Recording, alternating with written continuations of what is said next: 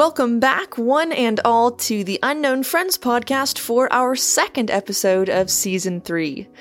I'm your host, Rochelle Ferguson of Kitty Wayne Productions, and I want to thank you for tuning in today.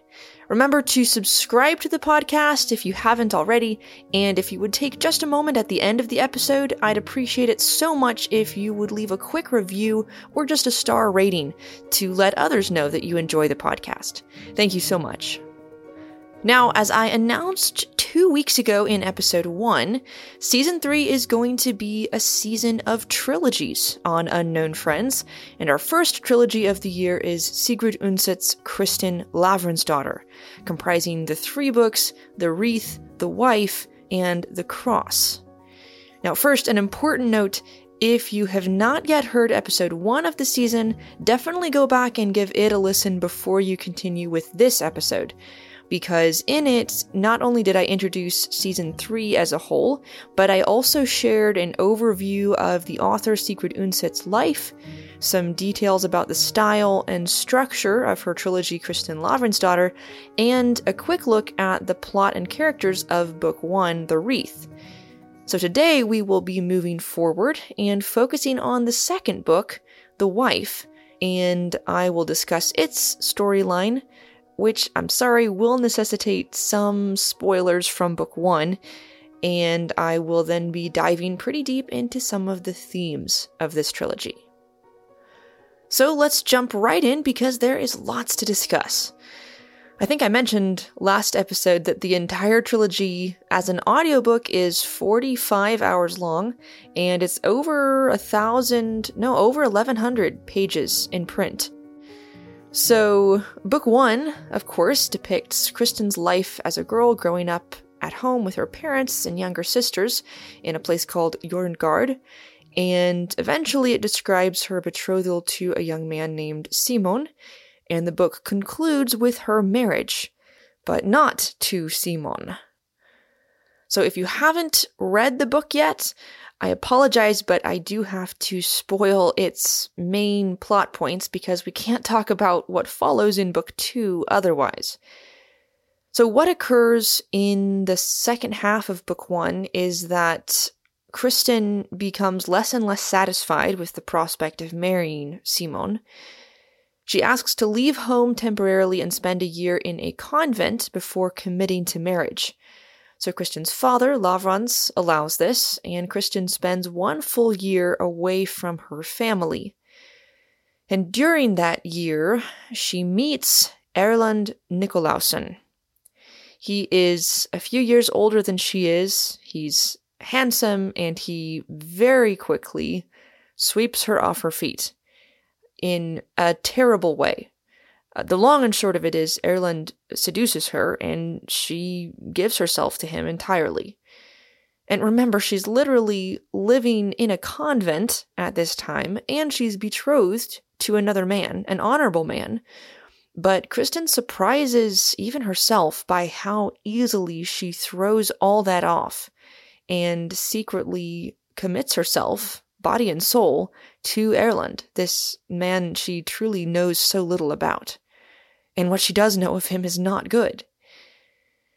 So, without going into all the details, which you can read for yourself, they hide the extent of their relationship, although Simon, Kristin's betrothed, discovers it, but he keeps it quiet out of a desire to protect Kristin's parents from the shame the truth would bring upon them.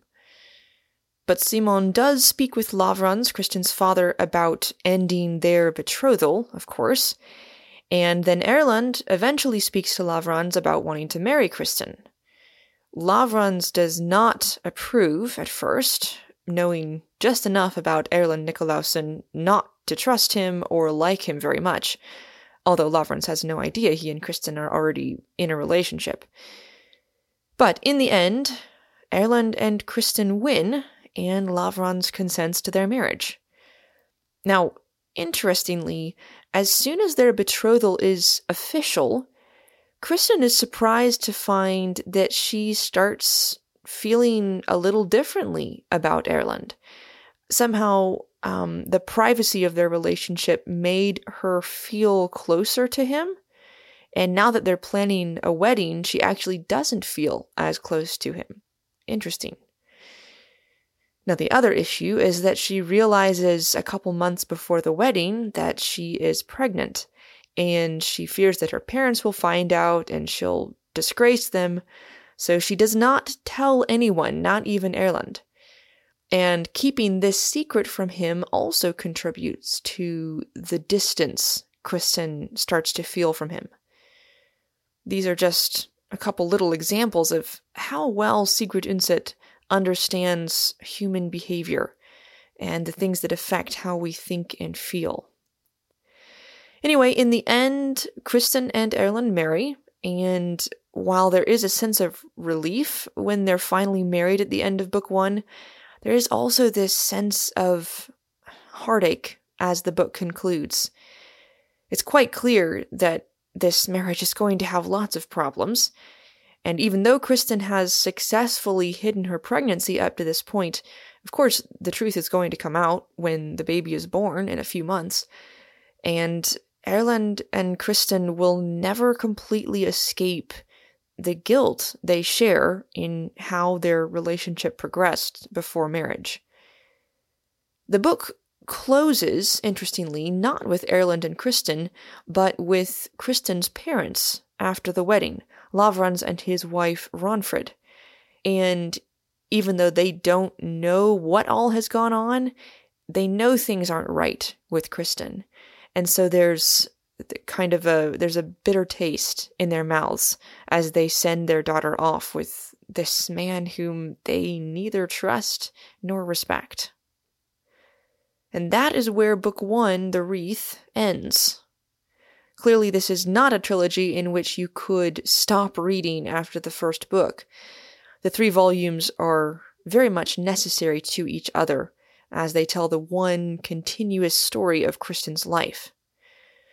So in book two, Sigrid Undset proceeds to portray Kristin's life as Erlend's wife and the mother of his children.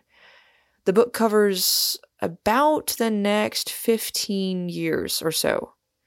Kristin moves north with her husband to become the mistress of Erlend's estate at Husaby, and in time she ends up being a good homemaker and manager of this estate, which had been kind of a mess before she arrived. And quite soon, of course, she becomes a mother, and with that comes both fear and joy. And the birth of her first son, Naakkve, brings some shame on her as well because of its timing, but people mostly forget about this after a few years.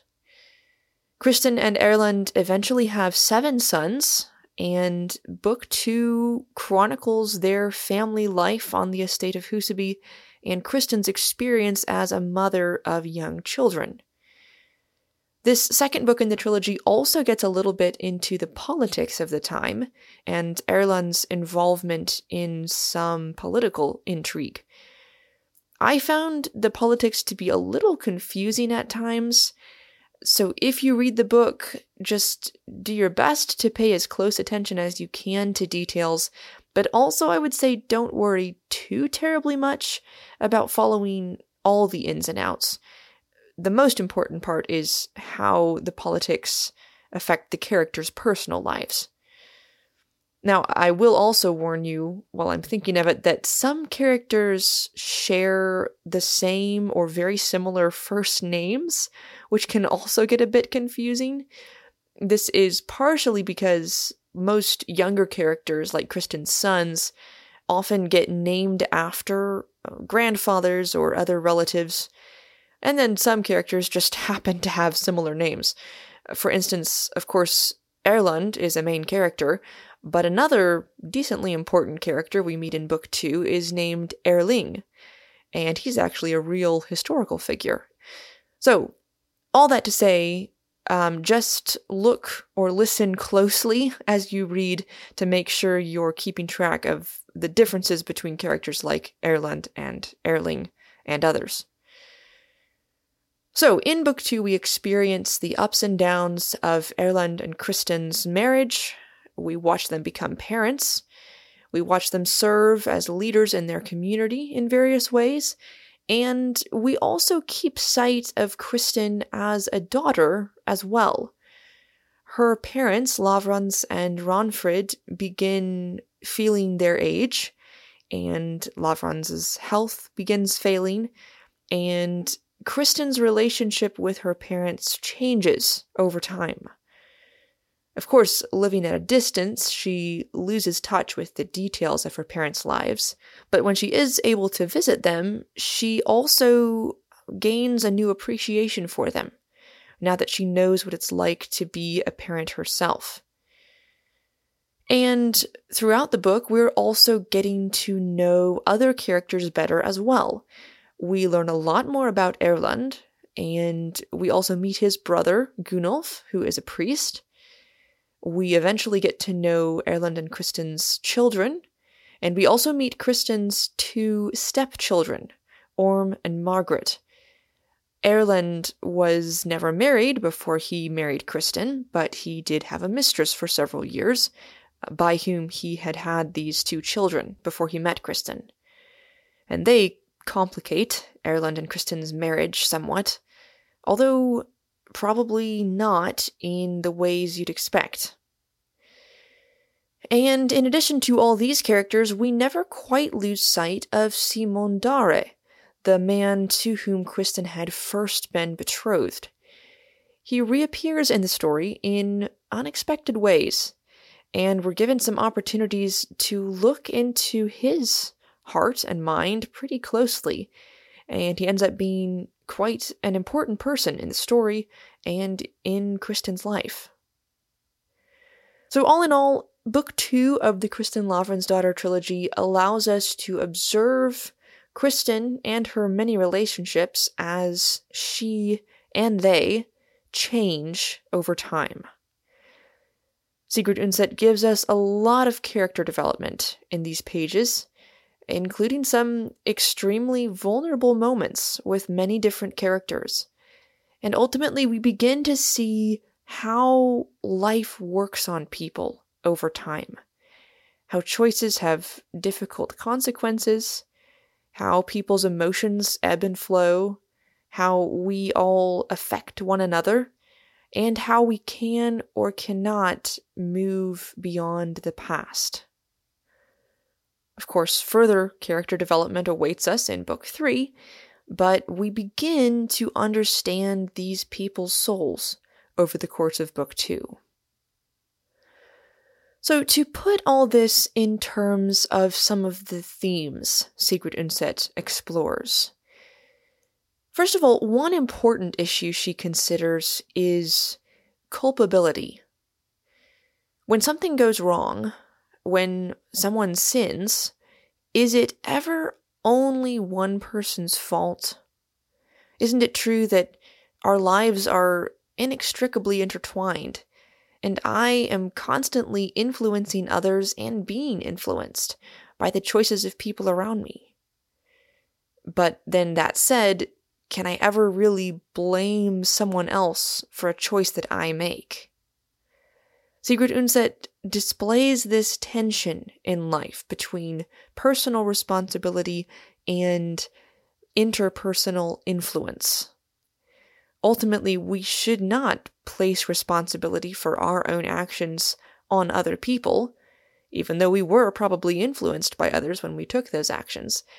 And yet, at the same time, we should personally step up to the plate and accept responsibility for how we are influencing others. That's not easy to do. As human beings, it's far easier to blame others, especially when it's true that they did play a role in affecting our choices. But the most mature, the most honorable, the most humble thing to do is to refrain from that kind of blaming to assume responsibility, and to forgive others whatever part they might have had. But that's hard. And most of the characters in Kristin Lavransdatter are not capable of doing this, at least not yet. And then, on a related note, there is the issue of consequences. Choices and consequences are themes that run deeply through this trilogy. But as I've said, Sigrid Undset does not portray consequences in the way you might expect. So many stories feature a promising young heroine who loses her virtue, and from that point on, her life just descends into an inevitable, tragic end. Probably suicide, maybe accidental death by drug overdose. Kristin Kristin Lavransdatter sets itself completely apart from that cliche, thankfully. I mean, I, I suppose there's a place for that sort of story, but that particular cliche, I think, has some serious problems. It tends to portray sexual sin as sort of the worst of all sins, or at least portrays it as a kind of sin that one can't really recover from, which is so completely untrue yes, there are consequences, as there are for any kind of sin, but tragic death does not have to be one of them. So Sigrid Undset shows consequences, but she's not a romantic, nor is she a tragedian, but she's a realist. She shows the real, sometimes mundane, sometimes surprising consequences of sin. Kristin has bound herself for life to a proud, fiery, irresponsible man. And so their marriage is, of course, as a consequence, full of tension and disagreements and resentment. They disagree about parenting, they disagree about in laws, they disagree about lots of things. But they do actually try to make the marriage work most of the time and they try to make amends for past sins sometimes. They're not monsters, they're human. Even Erlend has his good traits. And the author does not try to force Kristin into this cliched mold of a doomed fallen woman. Kristin realizes that she has messed up big time, and she does her best to work with the situation she has gotten herself into and make a better life for herself than might be expected given the way her marriage began. So I appreciate Sigrid Undset's realism. Yes, there's a bit of drama in this trilogy, but ultimately the author wants to figure out and show us how real people behave in real situations, how they act, and why they act that way, and how they deal with what they get in return. So, I, I explain all this to try to be clear about what I mean when I talk about the themes of sin and its consequences in Kristin Lavransdatter. Sigrid Undset actually said once that Kristin's central problem is not her fall in Book One, her relationship with Erlend before they were married, her deepest problem, according to the author, is pride. She um she's pretty determined to get what she wants, even if it causes others to suffer. You could almost say that the worst part of Kristin's actions in book 1 was her disregard for her parents during the whole sequence of events her disregard for what they believed and what they'd taught her, her disregard for their honor and reputation, and her disregard for what they would think and feel if they knew what she was doing. Yes, there's a lot of pride in Kristin's heart, which she doesn't even realize for a long time. There, there's a fascinating moment late in the first book when Kristin is already looking back at some of her choices, and she says this I've done many things that I thought I would never dare to do because they were sins. But I didn't realize then that the consequence of sin is that you have to trample on other people. If Sigrid Undset reveals anything about sin and its consequences, it is this it's not just the sinner who bears the consequences of their own wrongdoing. Your sin hurts other people. Your sin leads you to hurt other people, to trample on other people. And not only that, but sin has a way of repeating itself. Not only does each individual face the temptation to repeat his or her previous sins, but we can so easily lead others into our sins too, without even intending to, often. There's an interesting uh, generational parallel that happens in Kristin Lavransdatter. I won't spoil details of the story by going into what specifically happens, but you can't miss it as you read through the second book. It is all too easy for each generation to repeat the wrongs of the previous generation. But all this sounds pretty dark, and, and Kristin Lavransdatter is not all dark. I've got to talk about Kristin's parents for a moment. Absolutely intriguing people with an intriguing relationship.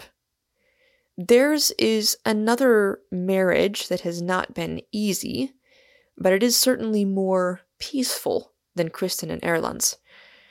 Lavrans and Ragnfrid are both, I think, admirable characters. They're strong, they're consistent, they're patient, they're industrious, and they're each loving in their own way.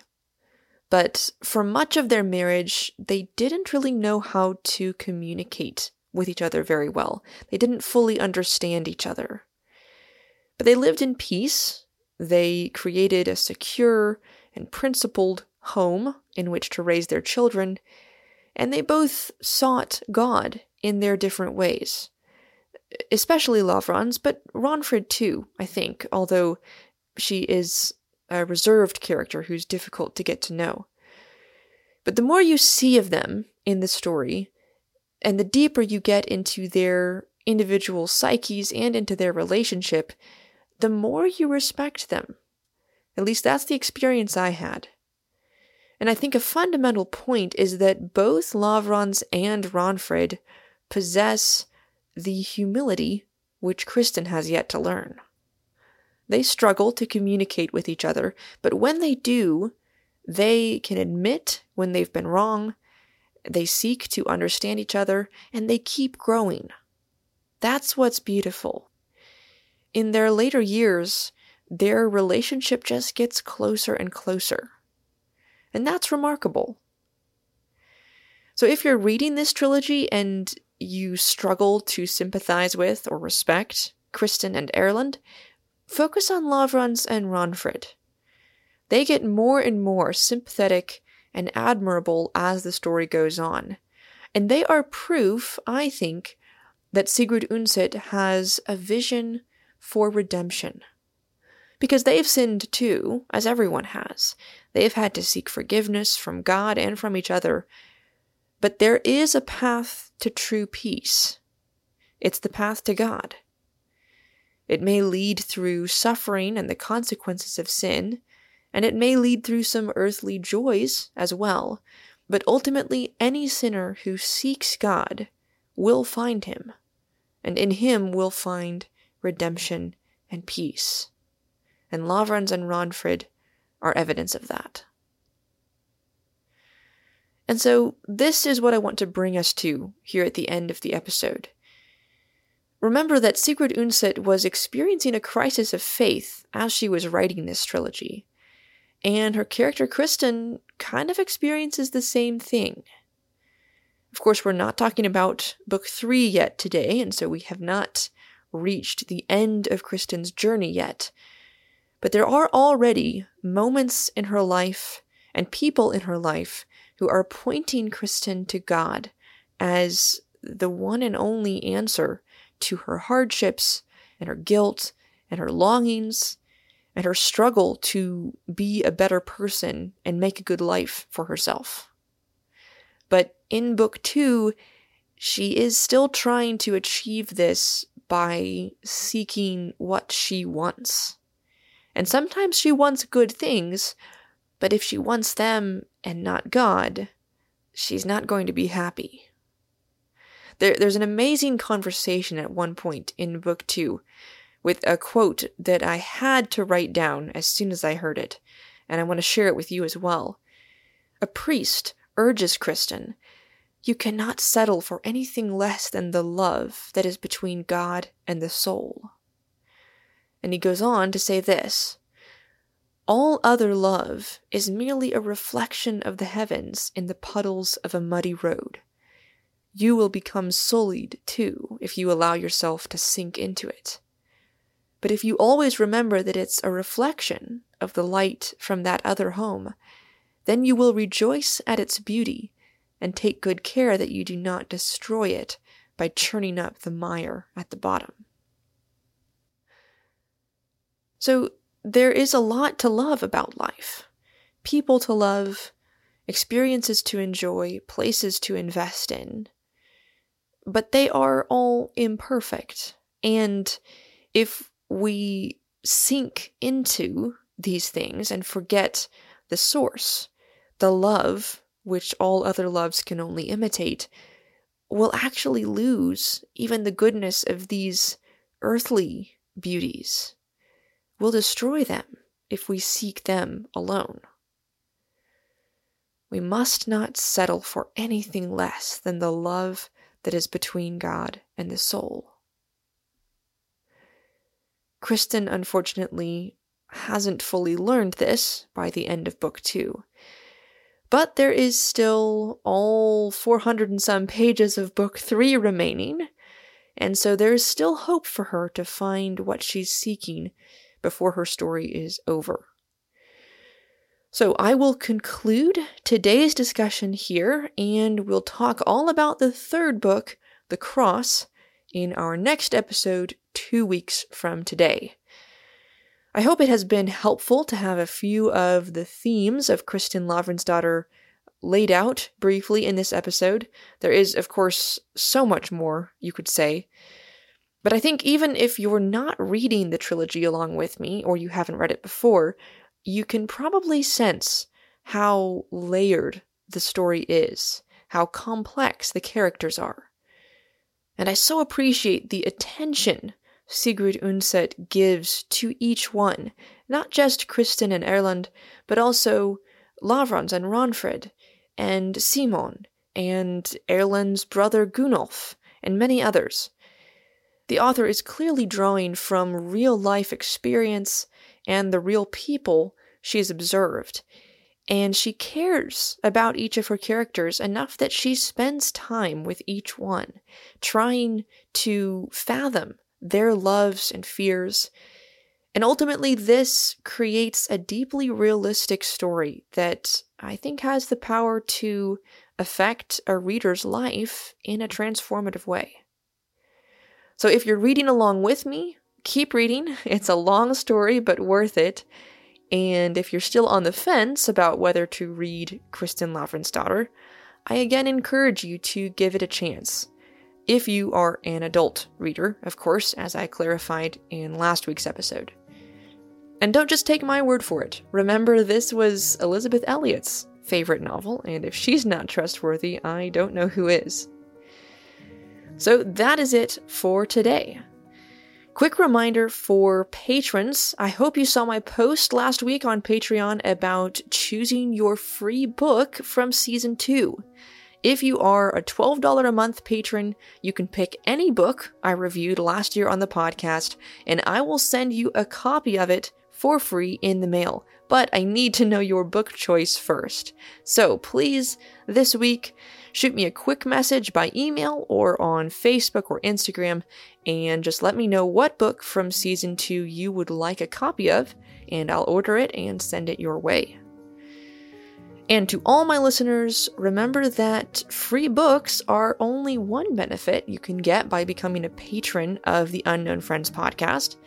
You can learn more about accessing patron exclusive bonus content at patreon.com slash unknown friends. Another perk, of course, is that patrons get access to a full bonus book review episode every four weeks. And the first one of the season is coming out next week Wednesday, January 26th. So, patrons, watch for that bonus episode to pop up in your Patreon episode's podcast feed next Wednesday. As always, I am your host, Rochelle Ferguson of Kitty Productions, and you can learn more about me and my writing at my website, kittywayneproductions.com. Thank you so much for listening to this episode, and come back in two weeks for our discussion of The Cross, the final book in this trilogy.